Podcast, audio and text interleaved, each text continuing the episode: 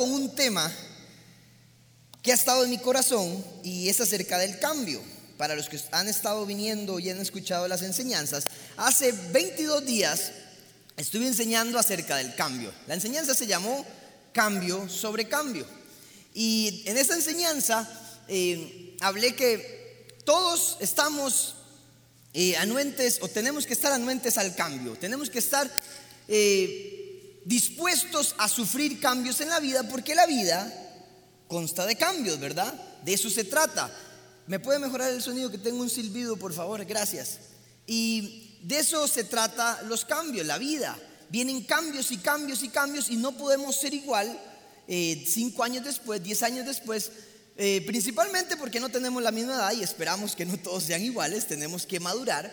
Y hablamos de que los cambios, necesito que vaya a ver esa enseñanza, por favor, le va a servir más en este mundo globalizado que pasa a 100 por hora y hay cambios y cambios. Y hablamos de que los cambios se dan por dos razones, ¿ok? Dos razones, ponga atención. La primera es porque provocamos el cambio, ¿sí? Tenemos que provocar el cambio. Sé lo que tengo que cambiar, no quiero seguir siendo igual, tengo que provocar algo distinto. Y cuando quiero provocar algo, tengo que pagar el precio. Hay un costo para cambiar. O sea, las costumbres que tenía, mi actitud que tenía, tengo que cambiarla. Por lo tanto, tengo que pagar el precio, tengo que hacer un esfuerzo adicional para que eso se dé, ¿sí? Y en medio de ese cambio, en medio de pagar ese precio, ese costo que viene con ese cambio, hay desiertos, hay declaraciones buenas, hay momentos buenos, pero sobre todo desiertos. Y hablamos de Jesús, hablamos de Jesús, que Jesús sufrió el cambio más increíble que alguien puede sufrir. Pasó de ser un ser humano, un simple mortal, en el sentido de que era carpintero, jugaba fútbol con sus amigos, tenía una familia, creció en un ambiente normal, nadie, no muchos sabían que, él era el Mesías y de repente tiene que cambiar su estilo de vida para cumplir su misión y pasar a ser el Mesías. ¿Se imaginan? ¿Se imaginan eso? Alguien lo declara en el bautismo y le dice, este es mi hijo amado y aquel amiguillo que jugaba fútbol decía, ese es. Yo jugué con el futuro mi vida. Yo me subí al plate con él toda mi vida. Y eso fue lo que le pasó a Jesús.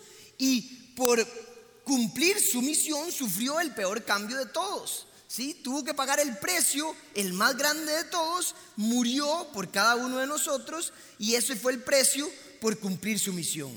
Hubo un cambio ahí en la vida de Jesús. Y hablamos de Jesús, vea la enseñanza, por favor. ¿Ok? El segundo motivo por el que sufrimos cambios es porque cuando, el cambio es indirecto. Es indirecto con, por ejemplo, la pandemia. Nadie de nosotros lo provocó. Bueno, algunos chinos allá, por allá, algunos dicen que fueron los chinos. Pero ninguno de nosotros provocó el cambio, ¿sí? Pero nos afectó directamente. Algo indirecto afecta directamente. Cambia nuestra manera de hacer iglesia, cambia nuestra manera de trabajar, cambia nuestra manera de relacionarnos, ¿verdad que sí? Y eso nos arrastra, pasó a 100 por hora y todo mundo tuvo que ajustarse, cambió nuestra manera hasta de trabajar. ¿Ok? Entonces, este es un ejemplo, la pandemia, y cuando vienen cambios así, tenemos que tener la capacidad como seres humanos para adaptarnos. Y hablamos de, adaptabilidad, hablamos de la historia del puente Choluteca. Buenísima la historia, por favor vea la enseñanza, le va a hacer bien para que no se pierda todo esto. Tenemos que ser capaces de adaptarnos y de pagar el precio para poder entonces poder cambiar para saber que tengo que seguir adelante. Si no lo hago, voy a fracasar, me voy a estresar, voy a amargarme la vida por no aceptar lo que ya vino y lo que ya es. Y si no lo hago, pues mal para nosotros. Entonces tengo que estar muy atento a eso y tener la capacidad de pagar el precio y de adaptarme. Bien, eso fue la enseñanza de hace 22 días. Esta es la parte 2 del cambio que consideré que hacen falta dos cosas muy importantes para cambiar en un mundo que cambia constantemente. Entonces, hoy la enseñanza se llama un lugar para cambiar, ¿ok? Y vamos a ir a, Mateo 13 del 1 al 9. Punto número uno de la enseñanza de hoy. El lugar importa, diga conmigo, el lugar importa. El lugar importa. Mateo 13 del 1 al 9. Dice lo siguiente.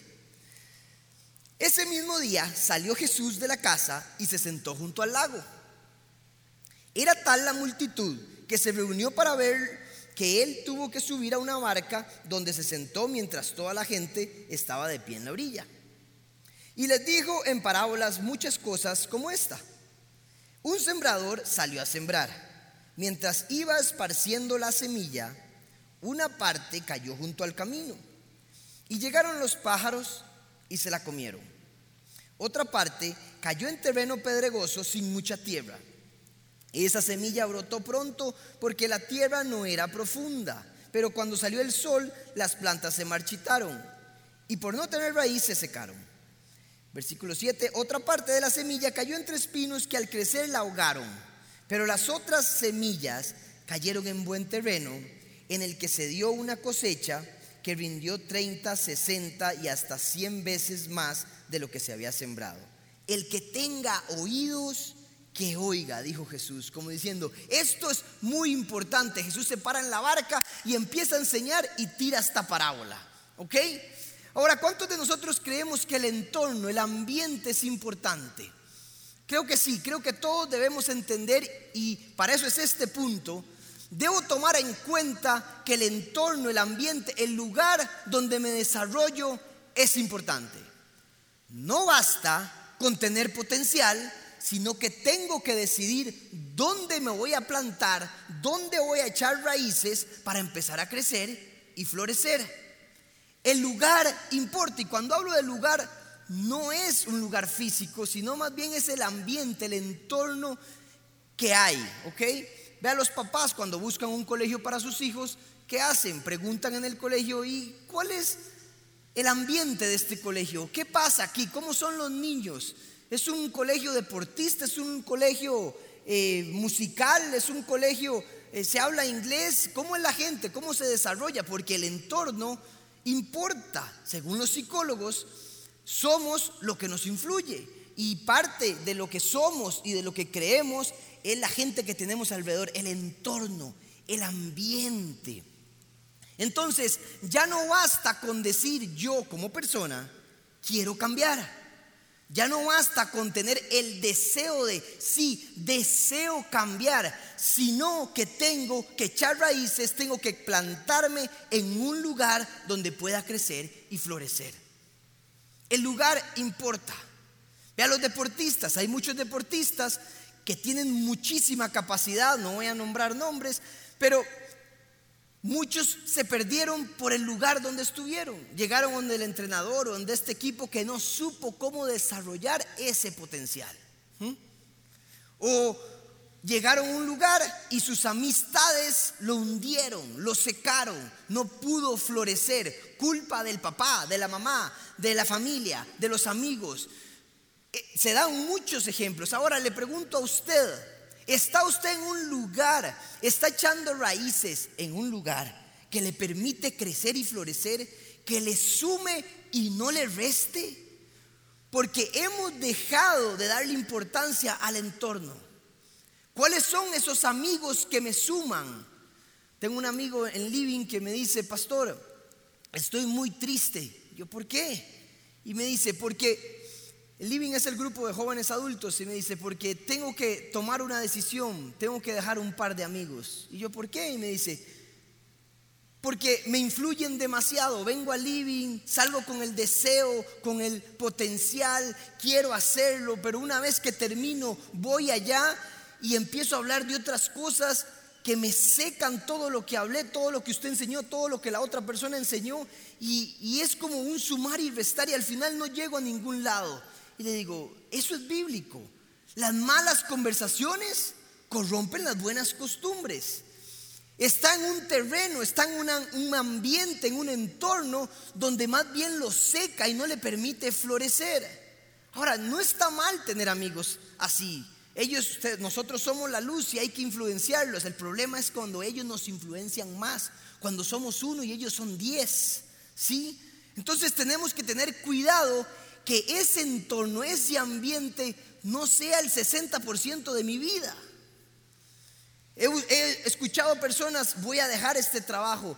estoy demasiado estresado, demasiado ansioso, no puedo ver a mi esposo, no puedo ver a mis hijos, no me suma la vida, es un ambiente, en un entorno que te hunde.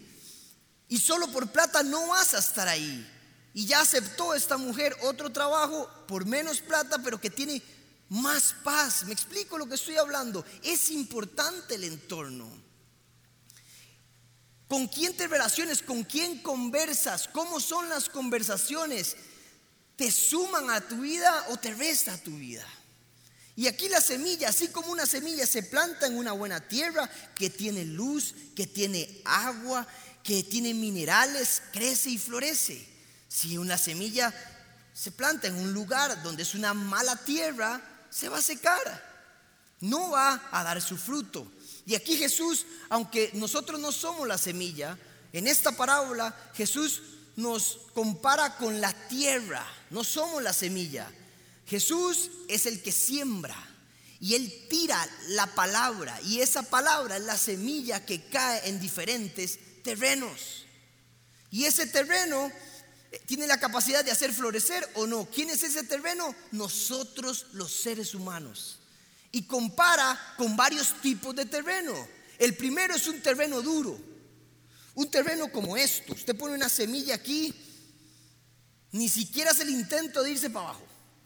Y viene el enemigo, dice las aves y se la comen y rápidamente desapareció. Esa es la gente que tiene un corazón duro, que aún uno hablándole ni le interesa, ni le importó el mensaje. De esos no vamos a hablar mucho, porque se pierde el tiempo. Pero hay otros que sí me interesa, que es el terreno pedregoso. El terreno pedregoso, que es el segundo, dice, tiene tierra poco profunda, no tiene raíces buenas. Y la gente viene, o las preocupaciones de este mundo, y hacen que se ahogue y que se seque, porque no hay raíces, no hay un ambiente, no hay, no hay un lugar donde le sume a su vida. Estos son los que escuchan la palabra, les llama la atención, dicen, interesante, qué bonito, me emocioné, pero no hay raíces, se van y lo único que hacen es un mensaje a la semana, eso no basta. La primera preocupación, el primer momento difícil, me fui. Y eso es lo que dice Jesús. No soy yo el que estoy enseñando esto, es Jesús. Por eso uno tiene que ir de aquí, de la iglesia, que es un terreno fértil, ir afuera y buscar gente que le ayude a crecer y a florecer. Terreno pedregoso, después los compara en un terreno con espinas, con espigos. Y salen esas espinas y uno crece y dice que también escucha, sí, también escucha, también le gusta, se emociona, pero al momento ahogan esas espinas y esas que hay gente que lo rodea a uno, que los afanes de este mundo, dice Jesús, después explicando la parábola, que los afanes de este mundo y lo que tiene el mundo le gusta más que lo que tiene la iglesia. ¿Por qué? Porque nos influyen de tal manera, nos influyen de tal manera que nos hacen desviarnos del objetivo, de la misión es querer cambiar.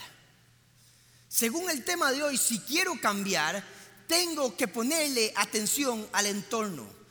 Tengo que pagar el precio, tengo que saber adaptarme, pero tengo que fijarme en dónde me estoy desarrollando. Analice, hoy el Señor le está diciendo, es tiempo de ponerle atención a su ambiente. No solo a sus hijos, cómo se desarrollan. Ah, no me gusta ese chiquito, no me gusta esa chiquita. ¿Cuántos papás le han dicho eso a, los hijos? Ese amigo no me gusta. ¿Pero por qué, papá? Mm, yo sé. Te va a influenciar mucho. Bueno, ¿qué está pasando con nosotros internamente? ¿Cuáles son esos amigos? ¿Cuáles son ese trabajo? ¿Cuáles son esas ideas, esos filósofos a quien sigo por internet que me influencia y me permite seguir hacia adelante. Bien, entonces el lugar importa. El salmista lo dijo muy claro en el Salmo 92, 12, 13. Dijo, aquí si nos compara con que nosotros somos la semilla, crecerán y florecerán los que son plantados en la casa de Jehová. Amén. Eso sí, cuando sus bases es la palabra de Dios, es la iglesia, es una buena familia, son buenas amistades, la gente cambia, la gente empieza a crecer, la gente es exponencial. No basta con ser uno solo, uno necesita gente que lo, que lo potencia uno. Y para eso es la iglesia, para eso es vivir en comunidad. Bien, entonces la semilla no crece en cualquier lado, crece en un lugar bueno. Si usted se compara con una semilla, tenemos que extraer en buena tierra. Piénselo muy bien. Hoy quiero que analice eso de su vida. ¿Está usted en buena tierra? ¿O está en una tierra media media que lo hace caer, que lo hace seguir, que lo hace caer, se levanta? ¿O está en una tierra que lo potencie y que va a 100 por hora? Como dice la parábola, que dio frutos, 30%, algunos darán 30, algunos darán 60, algunos darán 100% y algunos más. ¿Ok? Bien, entonces punto número uno, el lugar importa. Punto número dos, hay un lugar para cambiar. Y para eso necesito ir a Génesis 32, del 22 al 30. Es la historia de Jacob, después les voy a resumir un poco, pero esta historia marcó mi vida, fue de las primeras enseñanzas cuando empecé a seguir a Cristo, que impactó mi vida y tiene mucha importancia para mí, mucho significado, porque me hizo ser completamente distinto. Y dice en el 22, versículo 22, aquella misma noche, Jacob se levantó, tomó a sus dos esposas, a sus dos esclavas y a sus once hijos, y cruzó el vado del río de Jacob. Una vez que lo habían cruzado, hizo pasar también todas sus posesiones quedándose solo. Diga conmigo solo. Esta palabra es importante, solo. Entonces un hombre luchó con él hasta el amanecer. ¿Quién será este hombre? Cuando ese hombre se dio cuenta de que no podía vencer a Jacob, lo tocó en la coyuntura de la cadera y ésta se le dislocó mientras luchaban. Entonces el hombre le dijo, suéltame que ya está por amanecer. No te soltaré hasta que me bendigas, respondió Jacob. ¿Cómo te llamas? le preguntó el hombre. Me llamo Jacob, respondió. Entonces el hombre le dijo, ya no te llamarás Jacob, sino Israel, porque has luchado con Dios y con los hombres y has vencido. ¿Y tú cómo te llamas? le preguntó Jacob.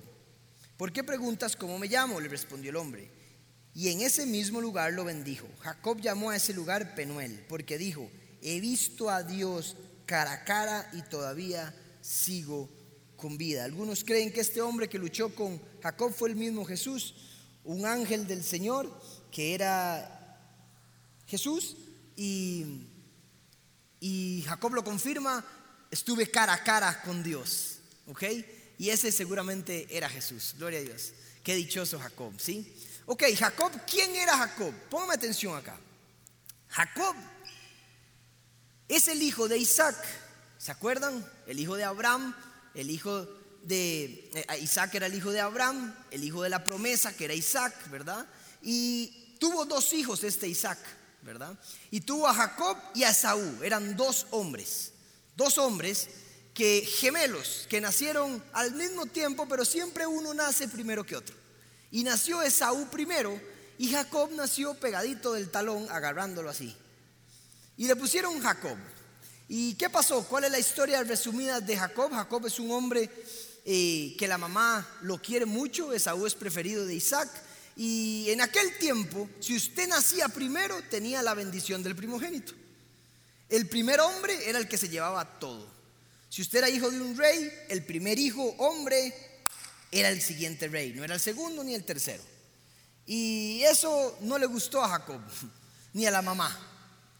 Pero así es, así era. Ser el primogénito era importante en aquel tiempo. Y Esaú se tenía que llevar la bendición del primogénito. ¿Y qué pasó? Un día eh, Jacob intentando robarle o quitarle la primogenitura a Esaú, porque no vamos a entrar a esto, porque Esaú en parte la dio, la despreció, pero no voy a entrar a este tema. Le hizo una mala jugada ahí y Jacob eh, lo hizo que dijera con la boca de que le iba a dar la primogenitura por una comida. Y Esaú dijo, sí, sí, sí, está bien, deme la comida, corra, que tengo mucha hambre. Pum, y se la comió.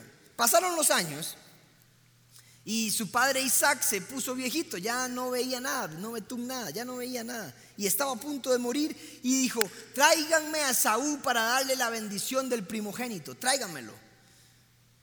Y adivinen qué, la mamá se dio cuenta y Jacob, y la mamá le dice, vea qué clase mamá.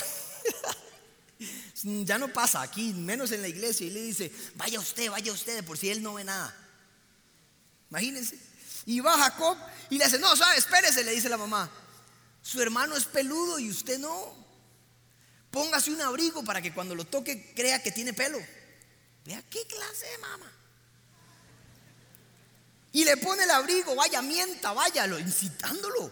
En una familia, en la promesa del Hijo de Dios, ahí vino la familia, Jesús. Y va Jacob y se sienta y usted hable poco, no diga nada, le dice la mamá. No diga nada porque si lo escuchan, está listo. Y llega Isaac, está sentado, eh, Esaú, sí, y, lo toca y le ay, hijo mío, eres tú. Y el otro nada más decía, Y, de, y Isaac ora y le da la bendición a, a Jacob. Y después aparece Esaú y le dice, papá, aquí estoy. ¿Cómo que aquí estoy? Y hace, sí, aquí estoy. Hace, ya le di la bendición a su hermano, no puedo dársela más. A él se la di. Y Esaú, imagínese, en ese momento era Miche fijo. ¿ah? Y Esaú se enoja tanto, se enoja tanto que le dicen a Jacob, la mamá le dice, váyase de esta casa a, la a, otra tierra por allá, a donde su tío por allá, y le dice, jale largo porque Saúl lo va a matar. Está fea la cosa. Váyase, corra. Y Jacob agarra sus cosas y se marcha y se va. Y se va lejos y pasan muchísimos años, 20 años, hasta que un día Dios le dice a Jacob, vuelva a la tierra de su parentela. Y he aquí la historia.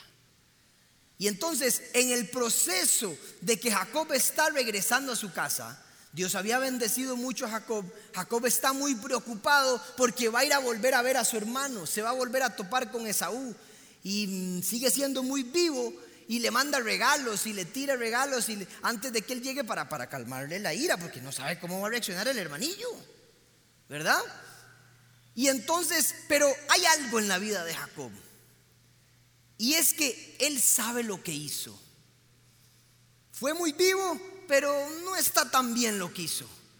Hay una actitud en la vida de Jacob que él necesita cambiar. En el interior hay algo que él sabe que él tiene que cambiar. Él tiene un problema de identidad. Póngame atención.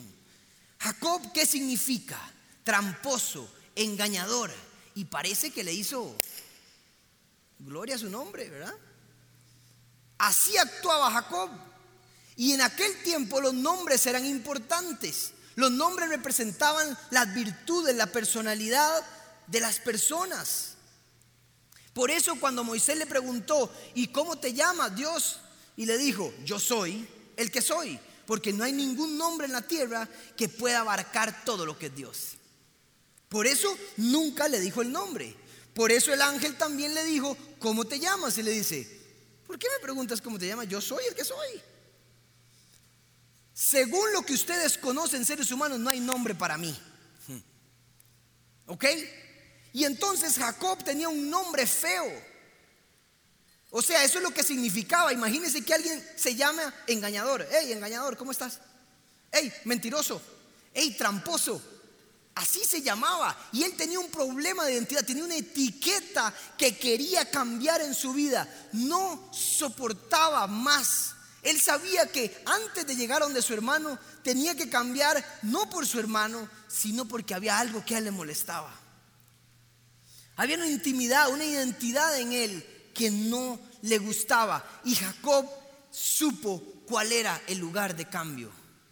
Por eso les mencioné la palabra solo.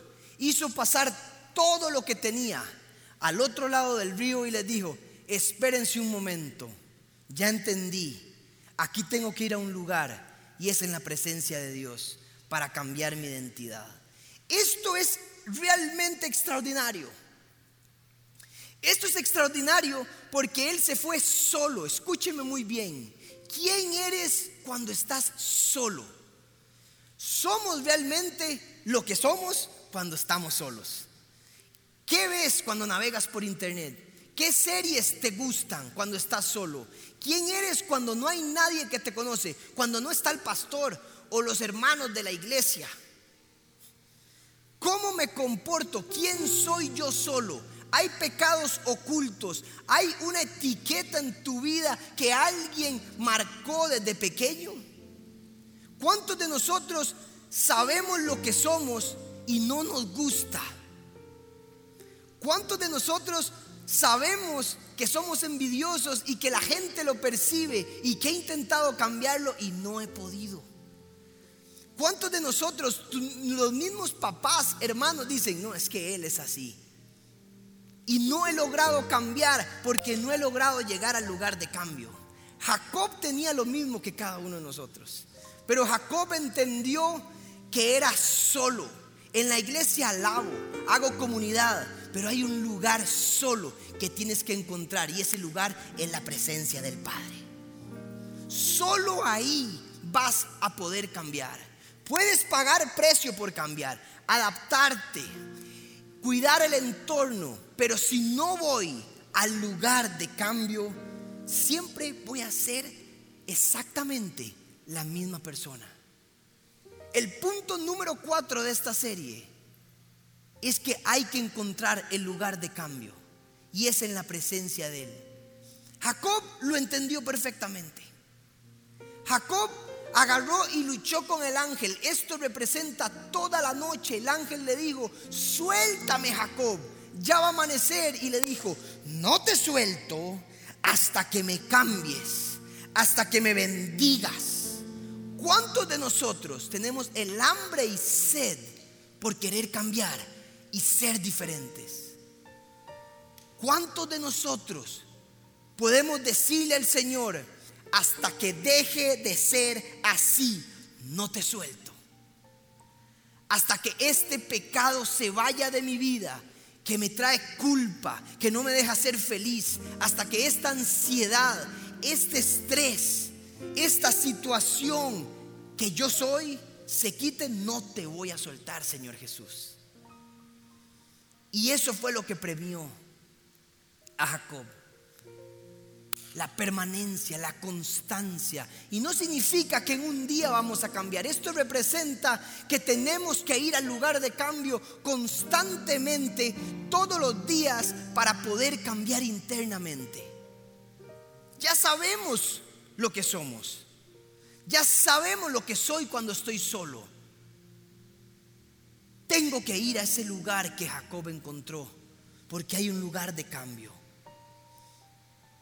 Imagínense lo que es luchar y orar tanto que Dios le diga, ya pare. Ya pare. Mi mamá hizo, le he contado esta historia hace como dos años. Mi mamá cuando yo estaba perdido, mis 17, 18 años, oraba y oraba y oraba y oraba y Andrés y Andrés y Andrés y Andrés, la oveja negra de la familia, y aquí. Y oraba, y oraba por Andrés y el, mal portado. ¿Y a dónde está este chiquito? ¿Y sabe qué le dijo Dios? Lili, ya basta. Otra Jacob. No me estorbes con tus oraciones, porque yo tengo un propósito con Andrés. Le dijo, ya no te metas. Me gusta que lo hagas, pero yo lo voy a bendecir, lo voy a tocar cuando sea el momento. Y todo esto que él está viviendo va a servir para cuando hable aquí. No sabíamos, pero él sí. Y una mamá que ora y que ora y que ora como Jacob algún día va a ver el resultado. Amén. Si su hijo, si su hija no está aquí, insístale como Jacob. Si su esposo, su esposa no lo acompañan, insista. No ha de ser que algún día sea bendecido y tocado por la oración suya. Nunca se canse de ir al lugar de cambio, porque Él escuchará. Él está ahí hasta que nos diga, suélteme, ya, déjeme, déjeme. Y después fui yo. oraba en las madrugadas y le digo, Señor, si usted Dios hay algo más, esto no puede ser todo, le decía yo. Yo quiero más, le decía. Como joven, yo le decía, quiero más, quiero más. Y me despedazaba, quiero más, quiero más, quiero más. Nunca me dijo, ya basta. Hasta el momento. No he llegado a ese nivel. Pero yo sé que hay un lugar de cambio que transformó mi vida y que todo lo que yo era, ahora no soy. Y que ahora soy alguien diferente. Y cada uno de nosotros tiene que entender que tiene que ir a ese lugar. Podrás querer cambiar, podrás tener el potencial, el deseo, pero si no vas a ese lugar, seguirás siendo la misma persona y te va a costar. Porque solo hay alguien que cambia el corazón del hombre, la espiritualidad, tu parte emocional, y es Él. Él sana, Él refresca, Él riega la semilla, Él da minerales para que usted dé fruto, abundante fruto. Amén. Ya voy a terminar y con esta historia, pero hay un detalle que me impresionó. Hay un detalle que me impresionó y es, me, me oraba tanto, dice el ángel, que, tuve que, ¡pum!, tocarlo, desconyuntar. Una parte dice la cadera, otro dice el muslo, sea donde sea. Así, si usted sigue leyendo la historia, Jacob después caminaba diferente. Dice que caminó y iba. Iba cojo.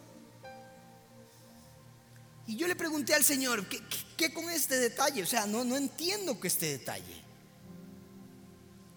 Y es cuando yo cambio identidad, cuando quito etiquetas, cuando la gente encuentra el lugar de cambio, empieza a caminar diferente y la gente lo nota. La gente tiene que saber que ya no eres aquel Andrés, sino hay un Andrés nuevo, que se viste distinto, una ropa nueva, como dice, y la ropa vieja fue dejada. Y eso representa a Jacob siendo distinto. Ya no hay apariencias que mostrar. Aquella etiqueta, aquello por lo que me conocían, ya no está. Eso era mi identidad. Eso es lo que me daba fuerza. Ahora ya no. Por eso estoy cojo. Pero no para mal, sino simplemente porque soy diferente. Jacob salió fortalecido del lugar de cambio. Y lo más lindo de todo, póngame atención, si usted quiere cambiar, póngame atención que esto me hace llorar. Pero el ángel le dijo, ¿cómo te llamas? ¿Usted cree que él no sabía cómo se llamaba Jacob? Le dijo, me llamo Jacob. Y le dice, ya no te llamarás Jacob. Para que vean que Dios cambia. Esta historia fue escrita para nosotros, fue puesto ahí para cada uno de nosotros. Y le dijo, ya no te llamarás Jacob, ahora te llamarás Israel. ¿Saben qué significa Israel? Príncipe de Dios. El Señor lo pasó de llamar tramposo, mentiroso, engañador a un príncipe de Dios. El Señor hoy te cambia el nombre, hoy te cambia de identidad de etiquetas y eres un príncipe, dice el Señor. No eres lo que la gente es, dice que eres. Eres lo que yo digo que eres. Y eres un príncipe de Dios. Pero lo encontrarás en el lugar de cambio, en la presencia del Padre. Jesús fue el mayor ejemplo de todos. Después de la historia del sembrador, todo el mundo se maravillaba, llegaba, hacía milagros y después le decían adiós se apartaba al lugar de cambio y oraba. Cuando se despertaba, se iba al lugar de cambio para mantenerse, porque sabía que ahí crecía, que ahí se mantenía y oraba y después salía a hacer su misión. Antes y después de la misión, Jesús, su maestro, iba al lugar de cambio. David entendió, Daniel lo hacía tres veces al día. Hay un lugar de cambio, pero tiene que ser solo. Y con esto termino. ¿Ha visto un doctor cuando va a operar? Toda la familia se reúne, le dan apoyo, que te vaya bien, oran. Después, cuando termina de operar, todos llegan, ¿cómo te fue? ¿Cómo te sientes? Pero al momento de operar, les dice, todos afuera, porque soy yo con él, solo, solo porque Él es un caballero, quiere tratar contigo, Él sabe qué poner. No quiero distracciones, no quiero que alguien me diga nada, no quiero nada. Él es algo entre Él y yo, entre ella y yo, solo ella y yo, para poder tratar lo que hay en su corazón. Por eso es solos. Aquí lo hacemos, pero tienes que encontrar el lugar de cambio, como cuando un doctor opera. Porque hay pecados que aquí el Señor no trata. Lo trata en la intimidad. Lo trata en el lugar de cambio. Amén. Amén. Qué extraordinario. Póngase de pie para cerrar.